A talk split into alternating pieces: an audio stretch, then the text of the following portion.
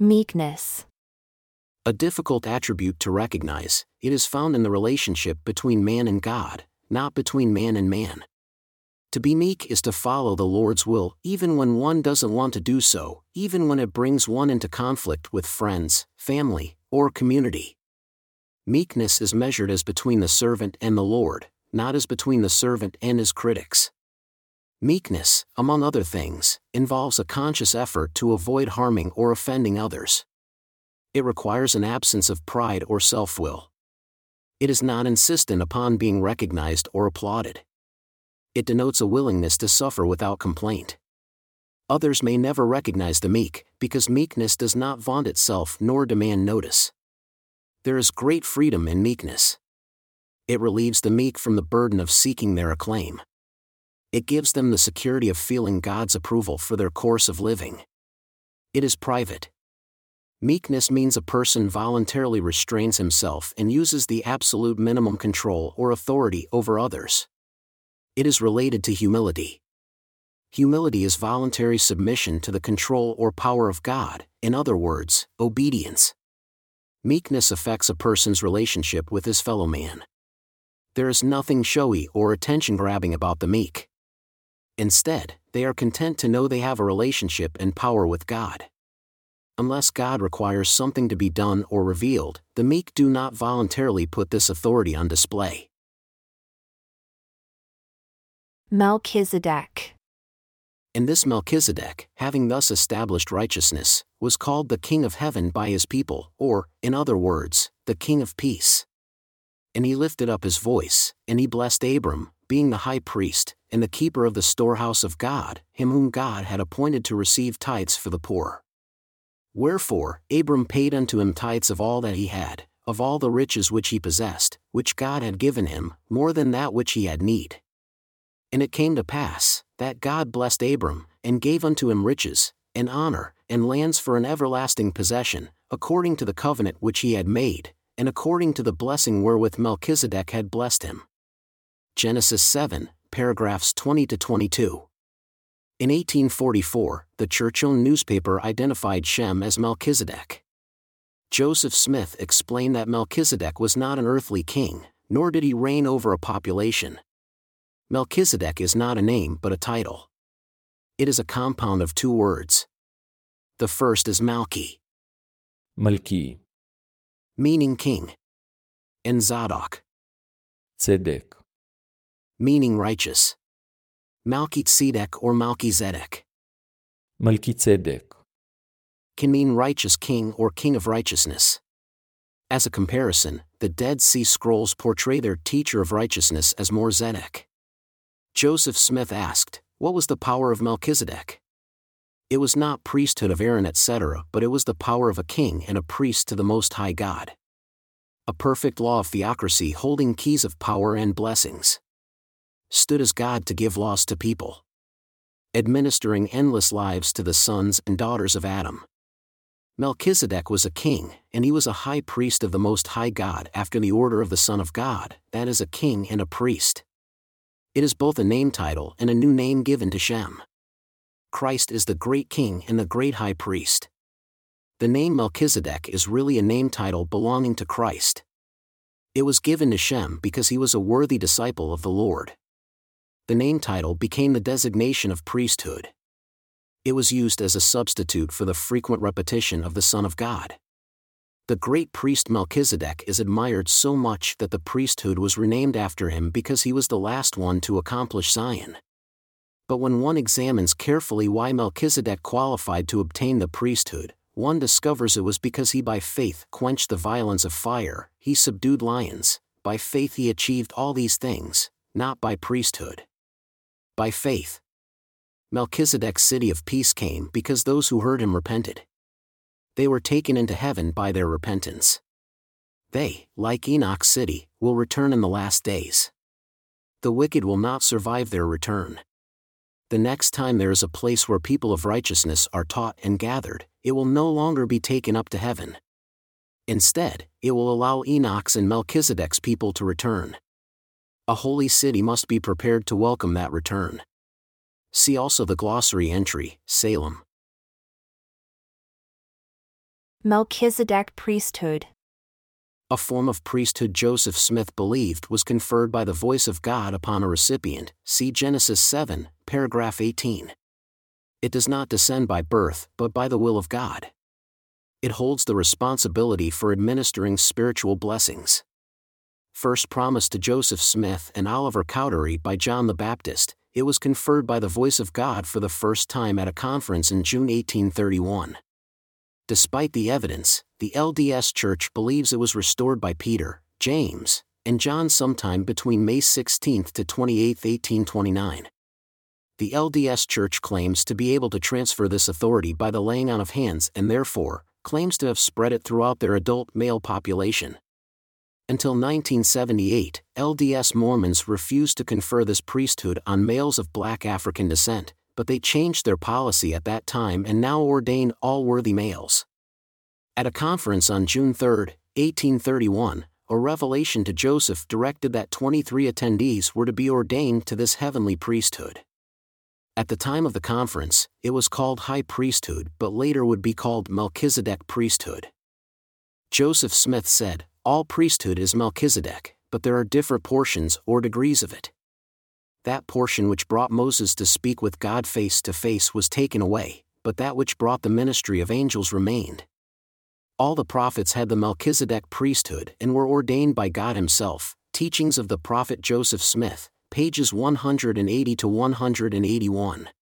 When viewed not as a name but as a title, Melchizedek is a compound of two words, Malchi, king, and Zadok, righteous, which means and is a reference to the King of Righteousness, who is Jesus Christ, who possesses all priesthood.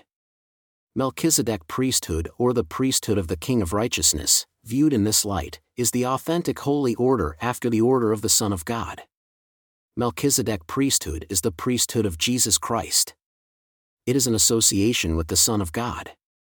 This complete Melchizedek priesthood comprehends the Aaronic or Levitical priesthood and is the grand head, and holds the highest authority which pertains to the priesthood, the keys of the kingdom of God in all ages of the world to the latest posterity on the earth, and is the channel through which all knowledge, doctrine, the plan of salvation, and every important truth is revealed from heaven. T&C 140, paragraph 2. The Melchizedek priesthood is given for blessing and giving life. If someone claims to hold Melchizedek priesthood, but he uses it to judge, condemn, control, compel, and assert authority over the souls of men, then it is a sign he holds no such authority. The office, the authority, and the keys of the Melchizedek priesthood are given by God to man to bless, to enlighten, and to raise one up by bringing light and truth, which is the glory of God or intelligence. See also the glossary entries Melchizedek. Holy Order. Mercy. Tenderness of heart which disposes a person to overlook error. If you want mercy from the Lord, you must give it to your fellow man. If you do not show mercy to your fellow man, the Lord cannot provide it to you. There is a law which binds the Lord to the same standard you set for yourself. It is an irrevocable law. Therefore, the Lord teaches us to show mercy so that we might merit mercy we are the final beneficiaries of all the mercy we show to others. It really is true that that which ye do send out shall return unto you again. Alma 19, paragraph 11. This is called karma in another faith. It is a true principle. Perhaps it operates within a larger time frame than just this life, but it operates, nonetheless. Alma knew the truth and was teaching it to his son. Ministering angel ministering angels are an indispensable part of the gospel of Jesus Christ. That is why those keys were restored so early on in this dispensation and are so widely disseminated into the LDS Church membership. See Joseph Smith History Part 14, Paragraph 1. There is a system by which men learn the mysteries of heaven and are saved. That system is set out in Alma 9, Paragraph 7. First, angels are sent to prepare men and women. Second, they are allowed to behold the Lord's glory. Third, they converse with the Lord, at which point they are taught the things that have been prepared from the foundation of the earth for their salvation. All of this is driven by the man or woman's faith, repentance, and holy works. This is in keeping with Joseph Smith's revelation about those chosen to become a member of the Church of the Firstborn. They are chosen by the holy angels, to whom the keys of this power belong. See T&C 74, paragraph 8. If this isn't happening, then faith does not exist on the earth any longer. See Moroni 7, paragraph 7. Angels minister to chosen vessels or mortal messengers, as the three Nephites did with Mormon and Moroni. See Mormon 4, paragraph 2. Then these vessels testify and bear testimony so that the way is prepared that the residue of men may have faith in Christ. Moroni 7, paragraph 6. These three visited with Mormon, but the people to whom Mormon ministered didn't see them. They ministered to Moroni, and those to whom Moroni ministered didn't see them. The chosen vessels also become as ministering angels. Heaven's chosen vessels may seem most unlikely. In the cases of Alma the Younger and Saul of Tarsus, they were wicked when they were chosen. Yet both would later become ministering servants who preached righteousness to the residue of men. Many people have received ministering angels. Men, women, and children have, can, and do receive angelic ministers. See Alma 16, paragraph 26. When they minister to a man or a woman, it is to enable them, the ones being ministered to, to testify and help others to likewise have faith in Christ. Angels minister to those with faith, who are supposed to then preach salvation to others. See also the glossary entry, angel. More sure word of prophecy. The testimony from Jesus, promising eternal life. Christ provides it. It is in this sense that the testimony of Jesus is used in Scripture. It is not something one possesses, speaks, or bears to another. It is something Christ delivers by his own voice, Christ testifies. Hence the phrase the testimony of Jesus. All those who seek his glory will need to acquire his testimony to them that they are saved. They must acquire his word.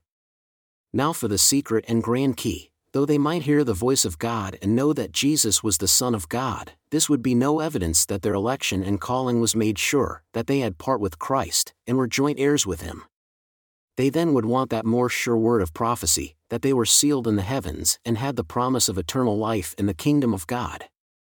Then, having this promise sealed unto them, it was an anchor to the soul, sure and steadfast. Though the thunders might roll and lightnings flash, and earthquakes bellow, and war gather thick around, yet this hope and knowledge would support the soul in every hour of trial, trouble, and tribulation. Then knowledge through our Lord and Savior Jesus Christ is the grand key that unlocks the glories and mysteries of the kingdom of heaven. The more sure word of prophecy means a man's knowing that he is sealed up unto eternal life by revelation and the spirit of prophecy, through the power of the holy priesthood. Mormon. Before I give a definition, however, to the word Mormon, let me say that the Bible, in its widest sense, means good, for the Savior says, according to the Gospel of John, I am the Good Shepherd.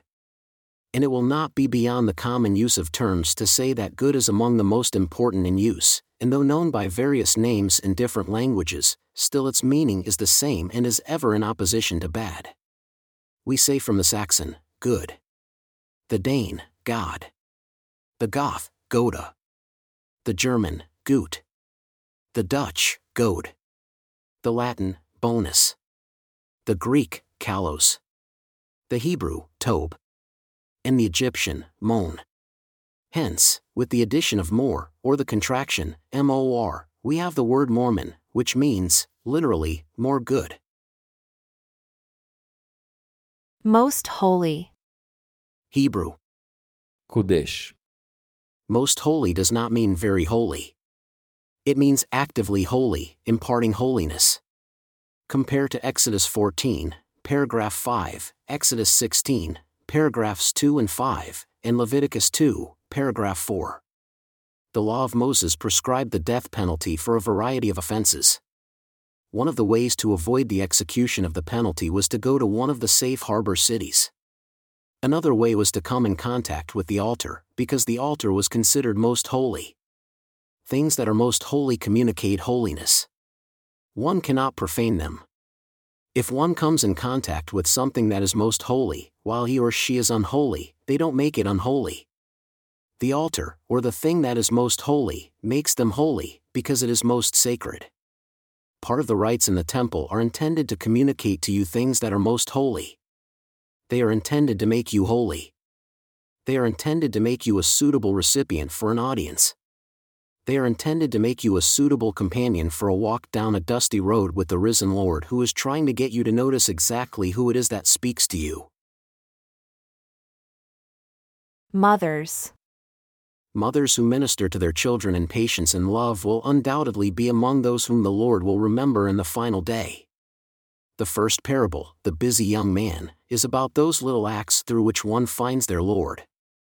The weathered tree is about the enduring power of a mother's love and how, like the Lord's own sacrifice, this often underappreciated calling has been and continues to be a lifetime of service. Mothers oftentimes do not take time to study because they are too busily engaged in the actual work of charity, love, and service. Some may not be able to construct a scripture based explanation or exposition, but they recognize truth by the light that has been acquired within them by their fidelity to the Lord's system of conferring light and truth. I have been far more impressed with mothers in Zion than with the tattered remains of what is now called Zion by the Gentiles. Mutual agreement. In response to prayers and pleadings, the Lord answered with a definition of mutual agreement, as used in the answer to prayer for covenant, this way as between one another, you choose to not dispute. T&C 174, paragraph 1. Simply put, even if men or women disagree, if they choose to not dispute, they have mutual agreement. Pray together in humility and together meekly present your dispute to me, and if you are contrite before me, I will tell you my part. T&C 157, paragraph 54. When the definition was given, it was accompanied by the realization the Lord could have disputed every day of his life with someone. He deliberately chose to not contend. He was not an argumentative personality. As between one another, that is, every one of us, because every one of us is involved in a relationship with one another, you choose to not dispute.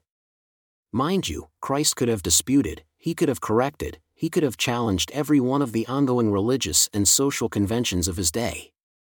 How much of the gospel of Christ would not have been possible for him to preach if he'd gone about contending? He chose not to. In that respect, perhaps his most godly example was the patience with which he dealt with those around him, kindly, patiently, correcting them when they largely came to him with questions trying to trap him, but affirmatively stating in the Sermon on the Mount how you could take any group of people and turn them into Zion itself, if we would live the Sermon on the Mount. See also the glossary entry, Contention.